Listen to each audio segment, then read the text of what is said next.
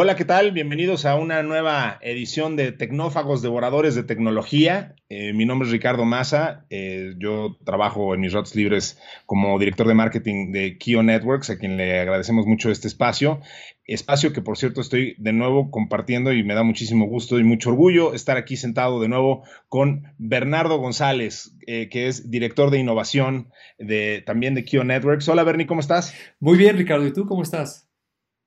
Muy bien, pues con muchas notas y mucha información que platicar aquí en, este espacio que hemos dedicado a, la información de tecnología, en particular la, la, que tiene que ver en este momento pues con, con, lo que más actualidad tiene, que es obviamente las noticias de la pandemia y, cómo se relaciona y cómo está cambiando nuestras vidas y sobre todo cómo la tecnología está provocando eh, cambios dentro de esto mismo y, cómo nos está ayudando a reintegrarnos a esta nueva normalidad, cómo la está creando en realidad, ¿no? Esta nueva normalidad que definitivamente sin la tecnología no la podríamos entender, ¿no? Este, es bien interesante oír eh, hablar de, estas nuevas... Eh, hablar de nueva tecnología cuando uno piensa en las pestes que hubo en otras épocas, eh, qué, poco adecuada estaba la vida para eso, ¿no? O sea, eh, ahora pues es muchísimo más fácil sobrellevar esto, en la diferencia de una gripe española o no se hable de una peste bubónica, eh, pues la verdad es que ahora es, mucho más fácil quedarte en casa y, tener este teletrabajo y todo este tipo de cosas que pues antes era impensable, ¿no?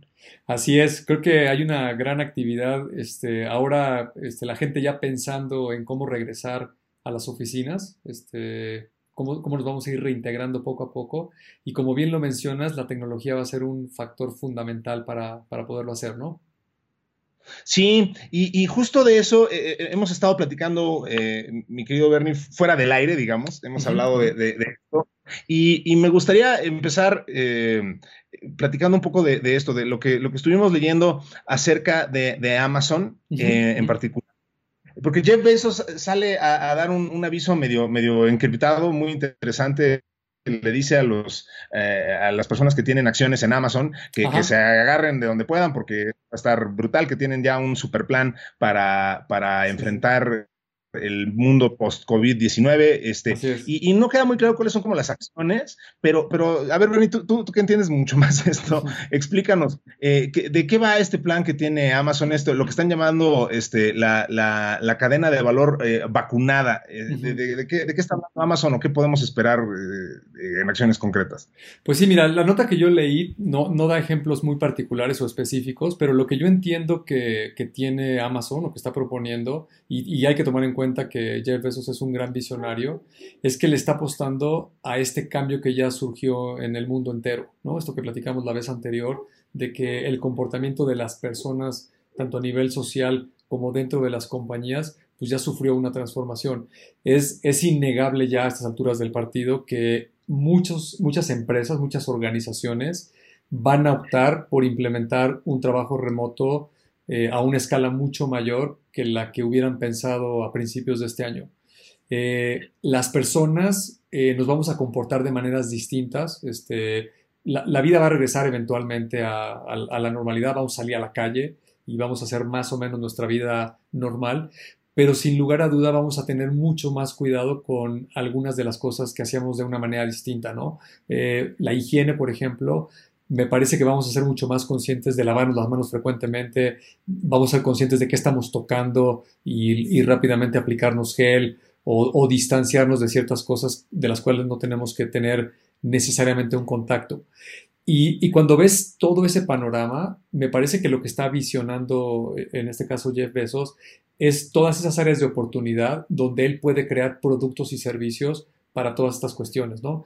Eh, la, vez anterior que ponías el ejemplo este de una tienda en Nueva York, un, supermercado, este, pues toda esta tecnología para pagar, por ejemplo, este, que sea sin contacto, este, pues creo que puede, hay un espacio enorme para todas las terminales bancarias, ¿no? Para que no tengas que insertar la tarjeta, no tengas que teclear un, un NIP, este, no tengas que agarrar una pluma y firmar un voucher, todas esas cuestiones que sean sin contacto, ¿no?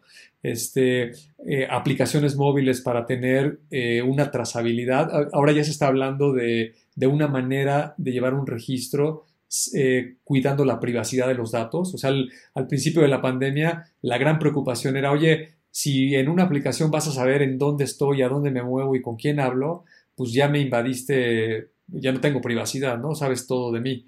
Creo que ahora hay maneras de encriptar esta información, de ponerla en diferentes niveles y, otra vez esa es una gran oportunidad este, para esta empresa para, aprovechar todas estas cuestiones. ¿no? Acabo de leer una nota también en la mañana que acaba de anunciar Apple que cuando empiece a abrir sus tiendas eh, te va a exigir que tengas un cubrebocas y que haya un distanciamiento y te van a aplicar seguramente gel, ¿no? Entonces, pues es una experiencia medio extraña, ¿no? Este, una de las cosas muy padres de entrar a esas tiendas es que agarras los dispositivos y los utilizas, ¿no? Y, y, ahora, pues, este, seguro va a haber un protocolo de limpieza del dispositivo y te van a pedir a ti que tengas unos ciertos cuidados para agarrarlo. Entonces, no sé, creo que van a empezar a surgir nuevos comportamientos, nuevas aplicaciones para la tecnología y la creatividad, ¿no? También ahorita, antes de que empezáramos, te decía de esta parte de reuniones virtuales, ¿no? Muchos de nosotros como ahorita lo estamos haciendo tú y yo, podemos hablar sin ningún problema por una videollamada, ¿no? Y nos comunicamos relativamente bien. Pero si me estuvieras enseñando algún objeto o estuviéramos colaborando haciendo una presentación, pues ya empieza a haber limitantes, ¿no? Creo que si te acercas un poco al terreno de la realidad aumentada, la realidad virtual, puede haber todavía un espacio enorme para desarrollar eh, servicios y productos que a lo mejor de eso es de lo que está hablando Jeff Bezos este, con esta cadena de suministro donde la va a ser COVID free, ¿no? Que quiero leer que COVID free significa este, voy a tomar todas las oportunidades que este nuevo comportamiento nos está dejando, ¿no? Qué, interesante es eso que dices, porque además estamos hablando obviamente de una pandemia, o sea, es una tragedia mundial, eh, etcétera, pero bueno, dentro de todo la, vida continúa y, hay quien sabe encontrar estas oportunidades dentro de, la, dentro de estas adversidades tan grandes.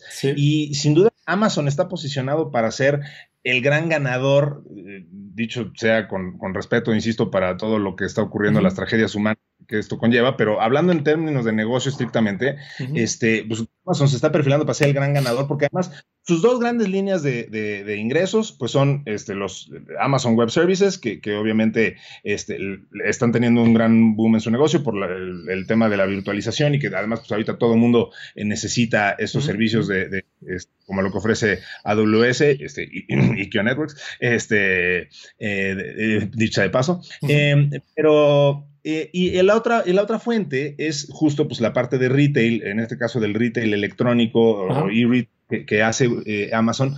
Y además ellos tienen una ventaja importante con respecto a, sus competidores, o sea, Walmart, etcétera. Eh, Amazon sí es dueño de la última milla, lo que llamarían, ¿no? O sea, ellos controlan desde lo que se fabrica prácticamente en algunos casos, este, hasta lo que llega a las manos del consumidor. Eh, los otros retaileros no necesariamente. Entonces, o en la mayoría de los casos no son dueños de esa, de esa milla. Y entonces, si lo que dices es cierto, y yo creo que efectivamente sí es como va a ser, pues entonces Amazon está posicionándose para ser el, gran ganador de esto porque van a poder eh, producir este, pruebas de COVID, este, todo lo que conlleva el ser donador de plasma, este, e, equipo, o sea, entrar a todas estas este, vertientes y recovecos que, que va de, estas nuevas industrias, digamos, que se van a detonar, ya se están detonando, y, pues con una forma muy, muy, muy decisiva, porque además, pues el, otro gran, eh, la otra gran industria se está detonando, pues es el e-commerce, que obviamente pues, mano desde hace muchos años, ¿no? Entonces,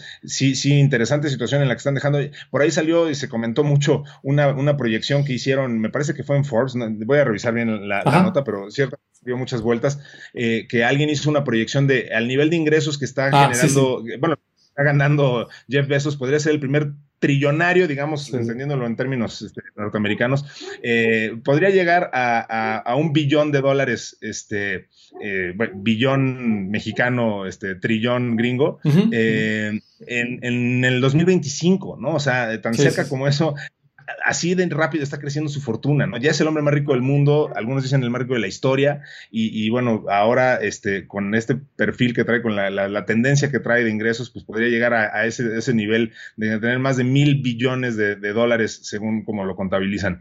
Em, muy interesante. Y lo que también es muy interesante, y otra industria que también está detonando este, y que supo llevar la ola de una forma fantástica, pues eh, es sin duda Zoom, ¿no? Lo, lo, mencionábamos también. Sí. Este, por ahí salió un gráfico que dice que hoy Zoom ya está valuada tiene un valor de mercado más alto que todas las aerolíneas, las siete aerolíneas, las, siete grandes aerolíneas este, norteamericanas juntas.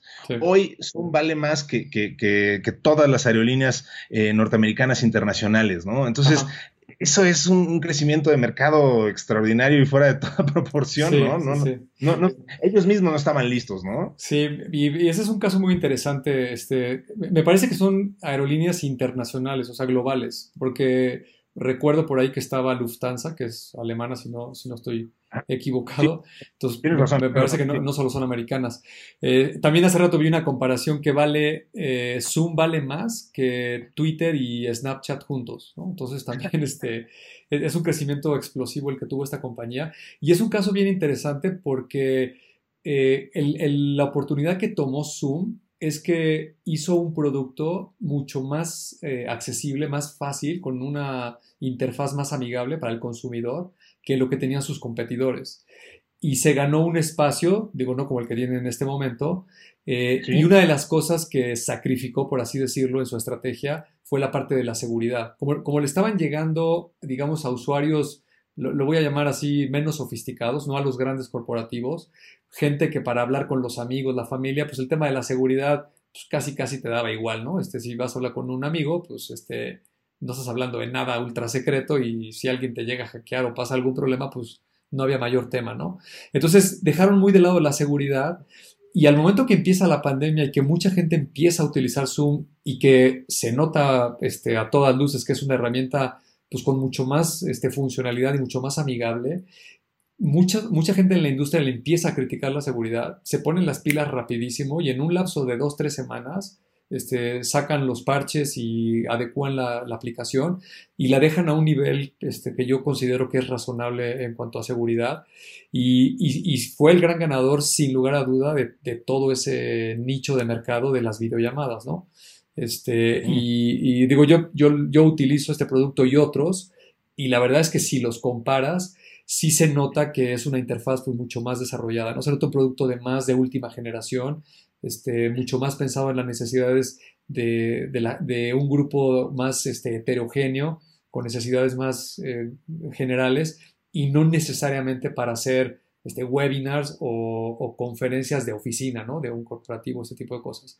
Pero pues así es la, pandemia, ¿no? Creo que lo que tú comentas es, este, hay, es un gran problema, evidentemente, es una cuestión de salud que es muy grave, donde lamentablemente mucha gente se enferma, este, más lamentable alguna gente pierde la vida, pero por el otro lado, la, vida siempre tiene dos caras y al mismo tiempo del otro lado lo que te ofrece esta pandemia es una gran disrupción en el mundo y un cambio que ya está sucediendo, ¿no? Todo esto que comentamos al principio no es algo que va a suceder o que a lo mejor pasa, es algo que ya, ya, ya, ya pasó en el mundo, ¿no? Toda la gente ya, ya, probamos que trabajar remotamente sí se puede para muchos de nosotros. Ya nos dimos cuenta que, que, la tecnología que estaba ahí sí funciona. Y ahora yo creo que lo más eh, importante de este caso que mencionas de Jeff Bezos, eh, digo, más allá de que es muy sorprendente lo que él como persona está haciendo, su empresa está logrando, creo que aquí el mensaje, eh, y para la gente que nos escucha, este, que tiene negocios, que trabaja en empresas, es que sí podemos encontrar también esos espacios, ¿no? O sea, hay grandes oportunidades en todos estos cambios. Siempre que ha habido un cambio fuerte en la humanidad, este cambio genera espacios de oportunidad para los que lo saben leer. Y creo que eh, el mensaje aquí sería, pues, estar muy pendiente de lo que está pasando en el día a día, ver dónde las compañías están haciendo cosas sorprendentes. Una nota que también revisé en la mañana, en, el caso de Israel, este, que es una nación muy peculiar, muy echada para adelante para resolver problemas. Este, la historia de ese país, este, nacieron en, en un gran problema y toda su historia ha sido este, crisis tras crisis tras crisis, guerras y, situaciones muy complicadas, ¿no? Entonces... Conflicto final. Lo, que hicieron fue poner un, una especie de puesto ambulante en la calle, como si fuera un puesto de hot dogs, ¿se de cuenta? Está totalmente, está muy simpático, está totalmente sellado, tiene una presión negativa de aire, eso quiere decir que tiene un extractor de aire que le está inyectando presión al interior de la cabina esa sutileza lo que hace es que la persona que está adentro no tiene que tener un cubrebocas, ni una mica, ni guantes per se, este, para, para estar libre de los contaminantes del exterior. Y esta cabina tiene dos agujeros por donde hay unos guantes de plástico como, como estas este, escenas donde un científico está manipulando sustancias muy peligrosas y que mete las manos en unos guantes. Y esos guantes dan al exterior, ¿no? Donde alguien, como si fueras a comerte unos tacos, este, te paras y este señor manipula un este, hisopo que, que aparte tú Sé, sé, que acabas de pasar por una prueba de esas, este, ya sabes de qué se trata. Así sí, sí. El fin de semana. Entonces, te, te, hacen la muestra en la nariz, garganta, lo meten en unos tubitos y lo depositan en una cajita. Este, es muy cómodo tanto para el paciente como para el que toma las muestras, es muy seguro. Y, y, y a través de un código QR en unas cuantas horas te, te, entregan tu resultado, ¿no? Para alguien que tenga una sospecha de si está enfermo de COVID o no. Y, y creo que están haciendo uso de varias tecnologías, este, un, un nivel de seguridad más alto en, termina, en términos sanitarios con respecto pues, a la epidemia, no contagiarte. Y, y, las pruebas son gratuitas, ¿no? Las está proporcionando el gobierno y creo que es un gran servicio para la ciudadanía. Y otra vez me parece un gran ejemplo de cómo un gobierno, una ciudad, encuentra un espacio en un problema para innovar y para llevarle una solución a un grupo de personas que en este momento lo necesitan, ¿no? Que, que de eso se trata la innovación, ¿no? La innovación no es inventar un cohete a la luna, sino la, la innovación es encontrar dónde hay un problema y una mejor manera de resolverlo, un modelo de negocio que le convenga más a los clientes y por pequeño que sea, si en verdad le agrega valor, este, la gente lo va a consumir, ¿no? Creo que esa es la, la gran lección aquí. Me recordaste un, un libro que, que, hemos platicado tú y yo, eh, que se llama Guns, Guns, Germs and Steel, este, sí, Armas, sí. Gérmenes y Acero, este, de, de Jared sí, Diamond, un, un, historiador norteamericano muy, muy, muy interesante. Este, digo, es un libro que tiene ya más de 20 años. Este, ahorita eh, ahorita reviso exactamente de qué año es, pero eh, eh, ahorita este libro ha cobrado mucho, volvió a estar en la lista de, del New York Times este, como de los más vendidos porque cobra relevancia por, justo por lo que estás mencionando. La premisa del libro es que los, las armas, los gérmenes en particular y el acero y el arte de la, y la industria de la guerra es lo único que hace prevalecer a una cultura sobre las otras. Y, y tiene todo que ver con lo que estás diciendo porque el, el, el punto aquí es las civilizaciones, cuando se confrontan con este, una crisis epidemiológica uh -huh. o con un, una pandemia, como lo que hoy, hoy, estamos viviendo, pues es cuando verdaderamente se echa a andar la innovación y eso es lo que hace que, que un, un, pueblo se haga más fuerte que otro. Y además, digo, por ahí están también los, los ejemplos en contra de, de, las catástrofes que surgen cuando un pueblo no está preparado para un, para una, un arma biológica claro. este, intencional. No, no, digo, el clásico ejemplo de, de, de, los aztecas cuando los afectó la viruela eh, que traían los españoles y que ellos no tenían anticuerpos y que eso resultó este, un, un, una masacre uh -huh. este, más, más grave que la de la guerra, pues eh, ese es el mismo punto que, que defiende aquí el, el, este historiador, que, su, que, parte de la premisa de decir, bueno, ¿por qué algunas culturas eh, proliferan y otras no? Bueno, pues la respuesta es, es, es, eso, ¿no? Entonces, lo que estás diciendo es totalmente cierto, yo creo, o sea, vamos a, a encontrar espacios y innovación en donde, bueno, pues donde, donde menos lo esperábamos, sí, como sí. lo está haciendo aquí el gobierno, que además tiene otra, otra gran ventaja. Eso te está provocando pues, una enorme cantidad de, de, porcentaje de la gente que está entonces ya realizándose pruebas. Uh -huh. y, y, entonces ya tienes un, un, verdadero tamaño de muestra mucho más confiable y, y entendible y manejable que, que, que, lo que puede ser pues tomar este, una muestra aquí y acá y con eso este, ponderar, pues como que de sí. pronto eso queda muy, muy chiquito, ¿no? Oye, y, y perdón, ya uh -huh. nada más para corregir el bueno, más bien para esclarecer el dato este, de lo que decíamos de Zoom, eh, tienes toda la razón, el, el, el, comparativo habla de las aerolíneas más grandes del mundo, del mundo. Y, y, nada más para dar los datos, hoy Zoom está evaluado en 48 mil millones de dólares, uh -huh. mientras que la suma de las siete aerolíneas más grandes, que serían Southwest, Delta, United, IAG, Lufthansa, American Airlines y Air France, uh -huh. vale 46 mil millones juntas. Entonces, sí, bueno, pues vaya, vaya, negociazo que armaron este, lo, la, la, gente de Zoom y, y, qué bueno que lo, que lo supieron capitalizar y, y, y, mover, ¿no? Sí, y fíjate que ahorita me estoy acordando, eh, también por ahí, mucho antes de la pandemia, hace unos seis, ocho meses, eh, no recuerdo qué aerolínea era, pero era una línea, aerolínea asiática y, uh -huh. y, hay un documento que está por ahí en internet donde ellos hicieron una pues digamos, como, como, una apuesta hacia el futuro de cómo se iba a transformar este, el negocio de una aerolínea. Y está muy curioso porque so, son viajes virtuales, ¿no? O sea, lo que, lo que estos están ah, vislumbrando es, este, la gente va a querer seguir teniendo experiencias y muchas veces las experiencias no necesariamente tienen que ver con que te transportes físicamente a un lugar. puedes tener una experiencia este, a través de realidad este, aumentada, realidad virtual o este, una proyección de contenido, video, audio, etcétera, ¿no? Entonces estaba muy interesante el, documento y, y, ahorita me acordé porque paradójicamente este, e, es, esta aplicación de videollamadas, pues lo que está supliendo es eso, ¿no? Puedes hablar con cualquier persona en el mundo, este, a ti y a mí nos tocó ir a juntas este, a, otro estado de la República o a otro país, este, porque todo el mundo estábamos acostumbrados a tener una junta este, físicamente en una sala con alguien y hacerlo en una videollamada era como, pues no, no va a ser igual, este, no le va a gustar al otro, etcétera.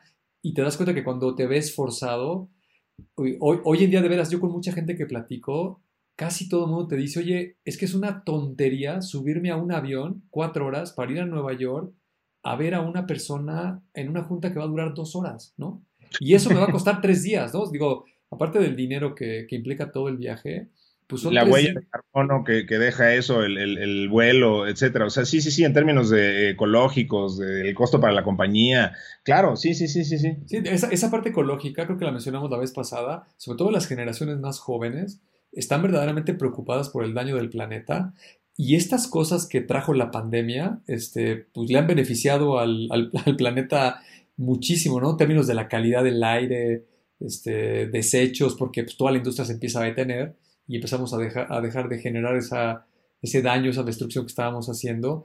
Y creo que cuando esto se quiera reactivar, va a haber mucha gente que va a decir, oye, yo si me la puedo ahorrar, me la ahorro, ¿no? O sea, si, si tengo la opción de trabajar desde mi casa o, desplazarme, pues ¿para qué me desplazo, no? Este, a mí me va a salir más caro, voy a perder más tiempo, voy a hacer huella de carbono, este, a mi contraparte, que es en este caso la oficina, la empresa, le va a costar más caro, este, va a generar más huella de carbono, este, en fin, creo, creo que se van a juntar, como dice el dicho, este, se van a juntar las ganas de comer con el hambre y vamos a acabar en una, en una configuración muy distinta a lo que, a lo que vimos en enero, ¿no? Sí, y, bueno, eh, ahí digo, podemos también hablar de los eh, impactos obviamente negativos que ha tenido, que son muchos y severos, eh, el, COVID-19 en, las economías, pero de alguna manera esto refuerza lo que estás diciendo, es decir, claro que, claro que nos ha traído este, efectos muy negativos, pero eso es por lo mal que estábamos para, para algo así. De, o sea, el, punto es que no nos vuelvan a agarrar con los dedos en la puerta. Te, comentaba eh, antes de empezar a grabar que, digo, vi unas estadísticas, las repaso muy rápido, de, un estudio que hicieron, lo, publica la Fast Company y, y, habla del estado o sea, tratan de dimensionar cómo está verdaderamente la pequeña economía, eh, la economía mediana y pequeña en Estados Unidos, porque bueno, hoy todos sabemos que tenemos en Estados Unidos el ejemplo más dramático del impacto económico, ¿no? O sea, se han perdido más empleos eh, solamente comparables con la época de la gran, de la, de la, de la, este, de la Gran Depresión. Del 29, este, y, y bueno, hoy eh, están hablando de, de, más allá de, que hoy uno de cada cuatro empleados norteamericanos hoy está desempleado, o sea, que cada, de la fuerza laboral este, ya, ya se aproxima al 25% y, y, este, hablamos de 30 millones o más de 30 millones de, norteamericanos desempleados. Eh, el impacto a nivel eh, micro, eh, microeconómico y en pymes, lo que aquí llamaríamos pymes, es, es, bien interesante. Mira, por ejemplo, e, este estudio dice que 31% de, de, pequeñas y medianas empresas cerraron ya completamente, ¿no? Desde la, en los últimos tres meses. 52% de negocios personales, o sea, de la gente que, que se autoempleaba, eh, está, se declara como desempleada. 43% de hoteles, cafés y restaurantes han cerrado. 43%. 41% de servicios eh, eh, dedicados a la salud, al arreglo personal, al fitness y, otro tipo de servicios profesionales, hoy este, no, tienen, no tienen trabajo, ¿no? Y, en el tema de los despidos, enfocado a, pequeñas y medianas empresas, eh, del 96% de los empleados de pequeñas y medianas empresas que reportaban tener un empleo tres meses antes de que empezara este estudio, 29% este, hoy dicen que no están trabajando, o sea, el, 30% básicamente hoy ya no está trabajando. Y este 44% dijo que había tenido que reducir el número de empleados o trabajadores en su, en su negocio después de la, de la pandemia y 22% han tenido que despedir a más de 10 personas. O sea, el punto es cuando tienes un pequeño, una pequeña empresa, una mediana empresa y, un poco vivías al día, este, y de pronto pues te, te, te cierran, te clausuran por fuerza, por meses, pues obviamente el impacto es terrible. Entonces, pues digo, lo hemos platicado mucho y, de hecho estamos retomando un poco esto ahora. Eh, la forma de contrarrestar eso eh, y la forma de que no nos vuelvan a agarrar los dedos en la puerta, como decía yo, pues es, es, es teniendo esta, este, esta visión tecnológica y, y estando listos para, para, enfrentar este, y que siempre hacernos ese, ese, ese listado de preguntas, ¿no? Ese checklist famoso de decir, oye, estoy listo para sobrevivir en caso de que haya un desastre eh, de esta magnitud, o sea, puedo ofrecer mis servicios en línea, mis empleados a trabajar de, este, lejos, tenemos esa cultura, sabemos resolverlo, podemos gestionar eh, y si la respuesta es no, pues es que hay que empezar a buscar soluciones inmediatamente, ¿no? Sí, sí, sí. Mira, yo lo que he reflexionado de, pues, de todo esto que está sucediendo es que tal vez la moraleja es que cuando veas que hay tecnologías o herramientas este, o cambios en el mundo que, te pueden poner en una situación mejor, eh, digo, lo que está demostrando esta epidemia es que aquellas personas o aquellas organizaciones que, se aventaron o se aventuraron a, irse hasta adelante con estos cambios y empezarlos a probar, creo que en su mayoría son los que hoy en día están mejor preparados, ¿no? Por ejemplo, un banco.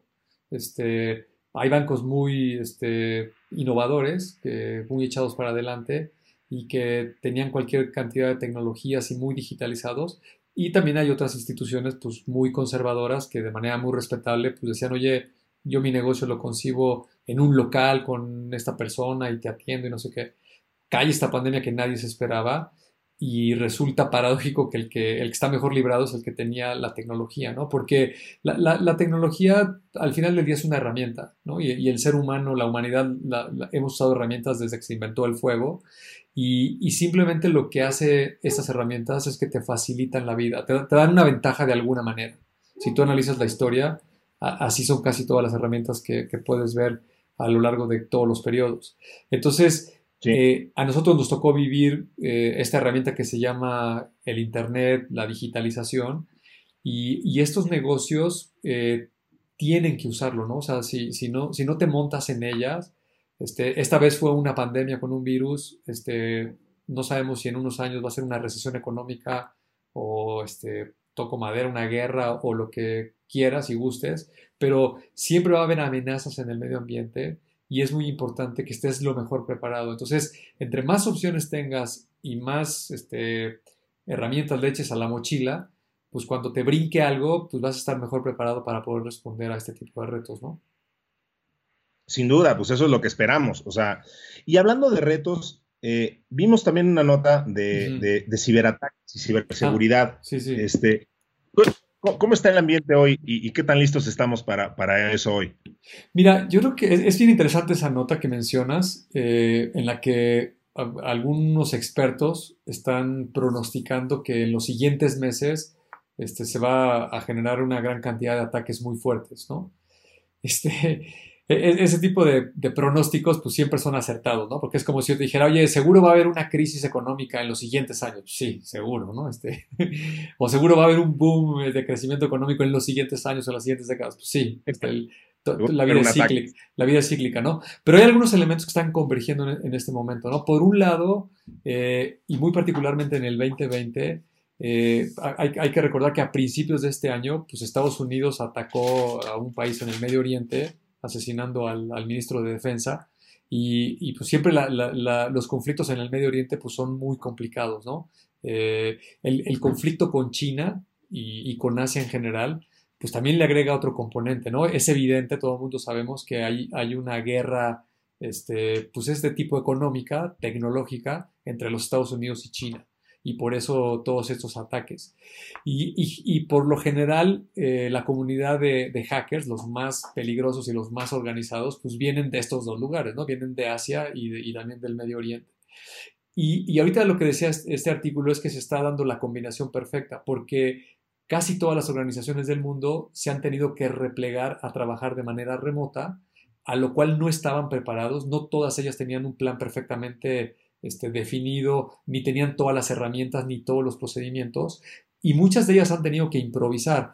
este, leía una nota de un banco español muy grande que decía, oye, este, la verdad es que no estábamos tan bien preparados, pero no nos ha ido tan mal porque pues, mandamos no sé a cuántas decenas de miles de personas a trabajar a sus casas y pues más o menos se pudieron conectar y, y sí pueden llevar las operaciones. Y puedes leer entre líneas que, que, pues no están con todas las de la ley en cuanto a ciberseguridad, ¿no? Seguramente hay muchos empleados que tenían en su oficina una computadora de escritorio y cuando te mandan a tu casa te dicen, oye, ¿tendrás manera de conectarte desde tu casa? Sí, aquí tengo una computadora viejita, o sí, tengo el iPad de mi hijo, o sí, me puedo conectar con el teléfono, o este, oye, tu, tu Wi-Fi, ¿cómo está? Pues sí, es más o menos bueno, ¿no? Pero la verdad es que todas esas cosas que se llaman endpoints, este, pues no están certificados ni, ni cumplen con los estándares que tenía la organización dentro de, de, de, las oficinas, ¿no? Y entonces en ese artículo hacen una analogía, dicen, oye, si alguien se quisiera meter a una propiedad, pues, ¿qué es más fácil? ¿Intentar penetrar un búnker de concreto que solo tiene una puerta o meterte a una residencia que tiene 60 ventanas, que tiene una alberca, un jardín, este, nueve puertas? Pues evidentemente es mucho más fácil meterte a esa propiedad privada porque hay muchas posibilidades por donde entrar, ¿no? Entonces, lo, lo que se pronostica en temas de ciberseguridad es que estas organizaciones que, digamos, tenían razonablemente controlada su seguridad eh, digital, la seguridad cibernética, tenían sus controles, pero estaban puestos en las oficinas, en las instalaciones. Al momento que a la gente la sacas y la pones de manera dispersa en cualquier cantidad de circunstancias que se te puedan ocurrir, o sea, digo, hablemos de México, ¿no? Hay gente que está conectado con un proveedor de telecomunicaciones por cable, otros por fibra, otros con un cable operador, otros de manera, este, con una antena, radiofrecuencia, lo que tú gustes y mandes, y hay desde empresas muy chiquitas, no muy buenas, medianas, unas grandototas, y en toda esa combinación, pues lo, lo, que se está gestando pues es un ecosistema donde desafortunadamente para los cibercriminales es una gran oportunidad para atacar, ¿no? Entonces, el, el artículo hablaba de esas dos cosas, ¿no? No, sí, digo, perdón, nada más decía que eh, ya abriste muchas aristas, pues siguiendo tu analogía, pues ya le abriste todas las ventanas a la, a, la construcción, pues entonces ya los malosos este, pueden encontrar mil formas de, infiltrarse. Incluso me recordaste, antes se hacía la, se hablaba de un ejemplo, no sé si sea cierto, si está muy novelizado, pero se dice que para hackear una vez incluso en las oficinas del Pentágono, lo que hicieron en, hace como más de 10 años, fue dejar USBs tirados en los arbustos alrededor de, las oficinas. Mm. Este, eh, con la esperanza de que, eventualmente pasó, alguien agarrara un USB, dijera, ay, mira un USB gratis, y lo metiera este, a las oficinas, lo, metiera a una computadora que estuviera conectada a un mainframe y, este, y con eso hackear, ¿no? Entonces, así de simple puede seguir siendo esto, ¿no? Exactamente. Sí, yo, yo creo que lo, lo que está pasando es que las organizaciones no estaban preparadas o no del todo y al momento que se ven forzadas a hacer algo que no es lo habitual, pues se abre una oportunidad enorme para, en este caso, los criminales que te puedan atacar, ¿no? Aquí yo creo que la recomendación para la gente que nos escucha, este, las empresas en las que trabajan o, o quienes tengan sus propios negocios, es que tienen que hacer una revisión pues urgente de, cuál es el estado de un inventario de qué personas están trabajando remotamente, qué sistemas acceden, cómo los acceden, este, con qué conexiones, las VPNs que les dieron si son seguras, si son servicios públicos, este, digo, depende de la naturaleza del negocio, este, no, no todos los softwares son los más convenientes para conectarte, ¿no? Este, hay, diferentes niveles de seguridad que requiere cada negocio y sí vale mucho la pena que la gente le dé una revisada pues, para que no te vayan a sorprender, ¿no? Que es algo este, que seguramente yo, yo coincido con el autor de ese artículo, que las condiciones están dadas para que sí este, se aproveche esa oportunidad, ¿no? Oye, Bernie, y quizá por último, este, nada más quisiera preguntarte, ¿Cuál es tu, predicción actual del gran esquema tecnológico eh, de, las próximas semanas? Porque ya, estamos empezando a hablar del regreso, ya tenemos ejemplos, tú y yo hemos platicado de, lo que está pasando en España, de, en, otras, en otras latitudes. ¿Cómo, ¿Cómo, ves el panorama actualmente y, sobre todo qué crees que eso arroje en términos de tecnología eh, y en el panorama tecnológico en el corto plazo?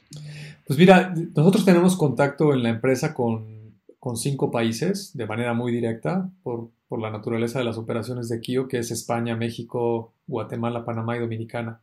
Eh, yo personalmente tengo contacto con, con, la oficina de Shenzhen, también hablo mucho con esa persona y, y, te puedo decir que en general el regreso va a ser, este, como, como decía un amigo, el, el, bailable michoacano, ¿no? De dos pasitos para adelante y uno para atrás. Este, van a empezar a abrir cosas y si los números empiezan a, disparar estas cifras de, de, la tasa de contagio, se va arriba de uno, pues lo van a empezar a regresar, ¿no? E, ese parece ser el patrón que está sucediendo en muchas de las ciudades del mundo.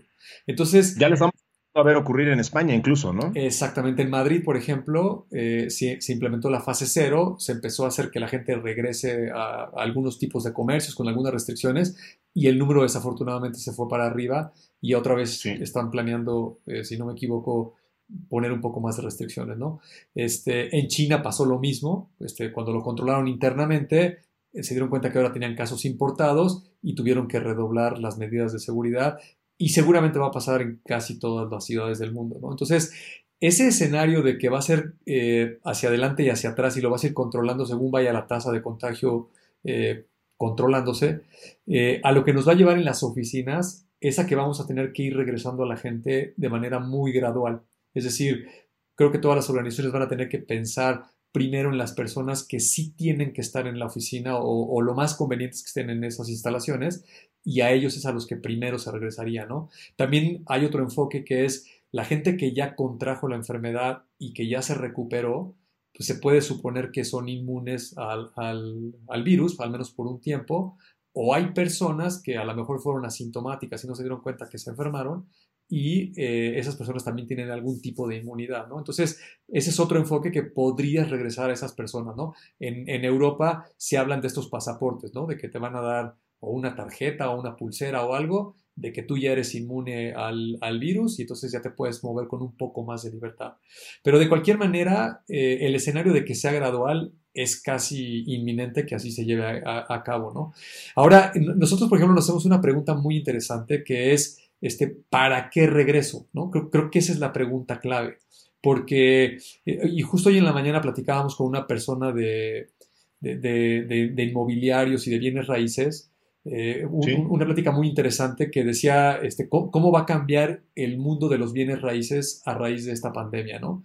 Y dice, pues mira, la mayoría de las oficinas, al menos los primeros meses o, o incluso los primeros años, va a haber un comportamiento eh, de distanciamiento físico, ¿no? Este, la gente no se va a querer sentar pegaditos los cubículos uno tras otro, no van a querer ir al comedor y, hacer una fila, ni estar todos sentados en una mesa ahí, este, 10 personas todos pegaditos, no te vas a querer subir al elevador, este, 10 personas como nos subíamos antes. Entonces, todas estas restricciones de no me quiero acercar tanto a las otras personas, este, no quiero tocar tantas cosas. Por ejemplo, hablaba de la limpieza, ¿no? Que este, yo no sabía que lo correcto es que las personas de, limpieza en las oficinas utilicen trapos de colores, ¿no? Este, por ejemplo, uno para limpiar escritorios, otro para limpiar las máquinas, este otro para limpiar los vidrios y las puertas.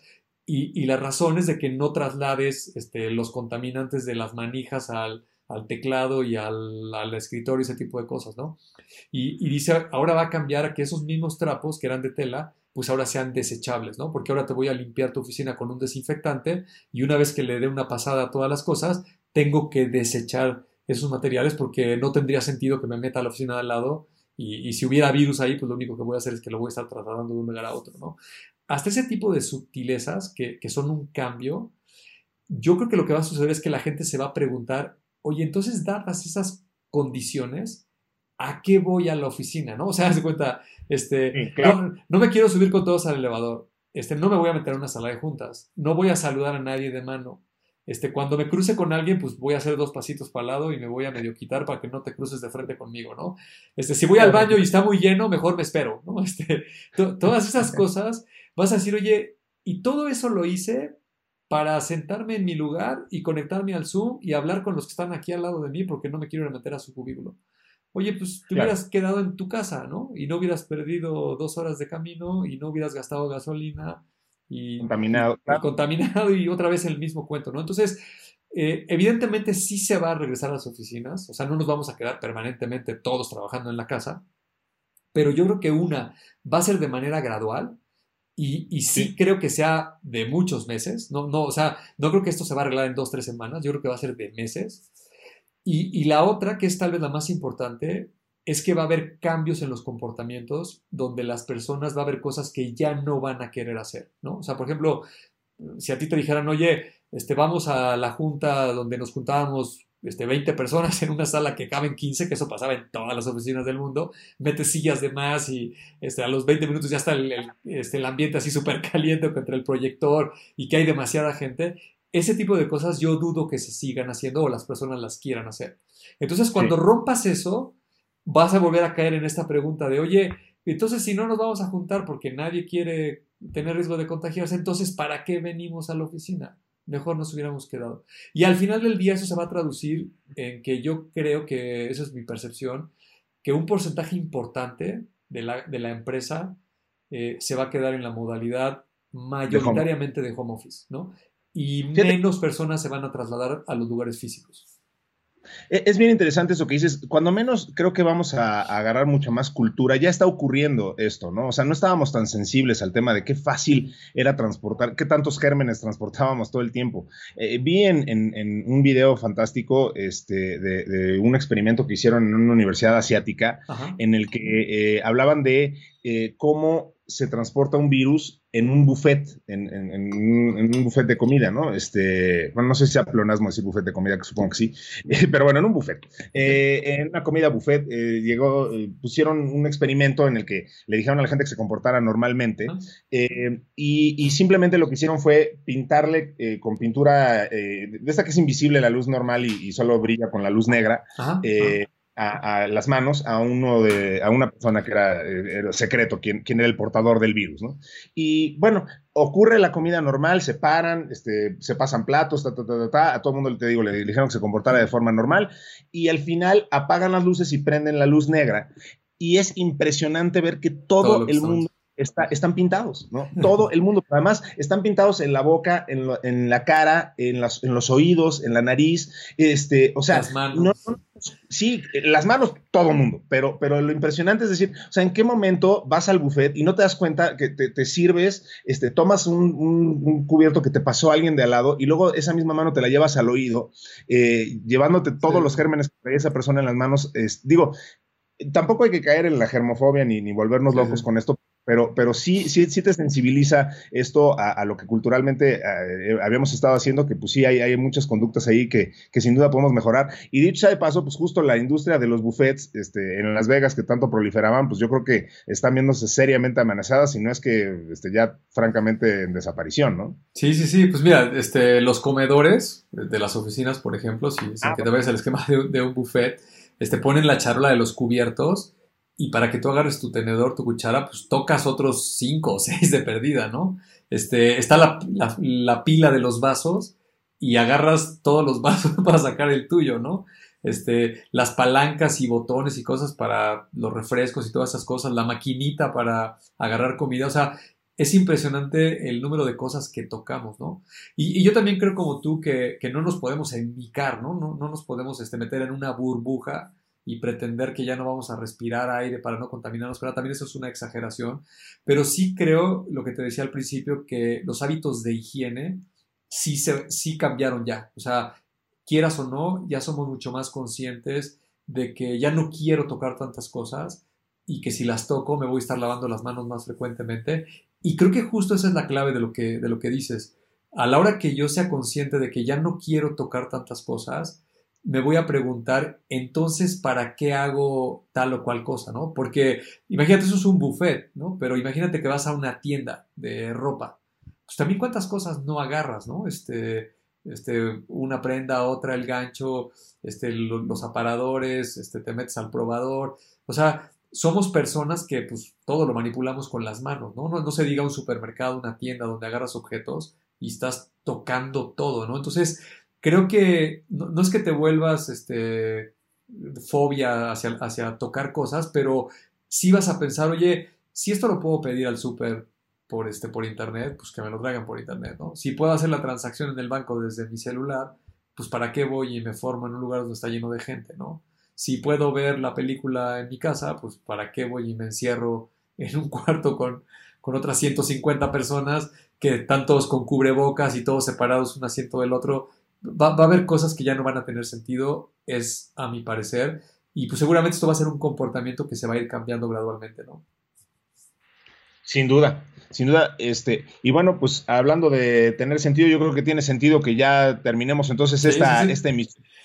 Eh, y pues agradecerte como siempre, mi querido Bernie, eh, que hayamos tenido esta emisión de Tecnófagos, Devoradores de Tecnología. Eh, no sé si tienes algún mensaje de cierre, alguna otra nota que querías compartir o algo por el estilo que se nos esté quedando en el tintero.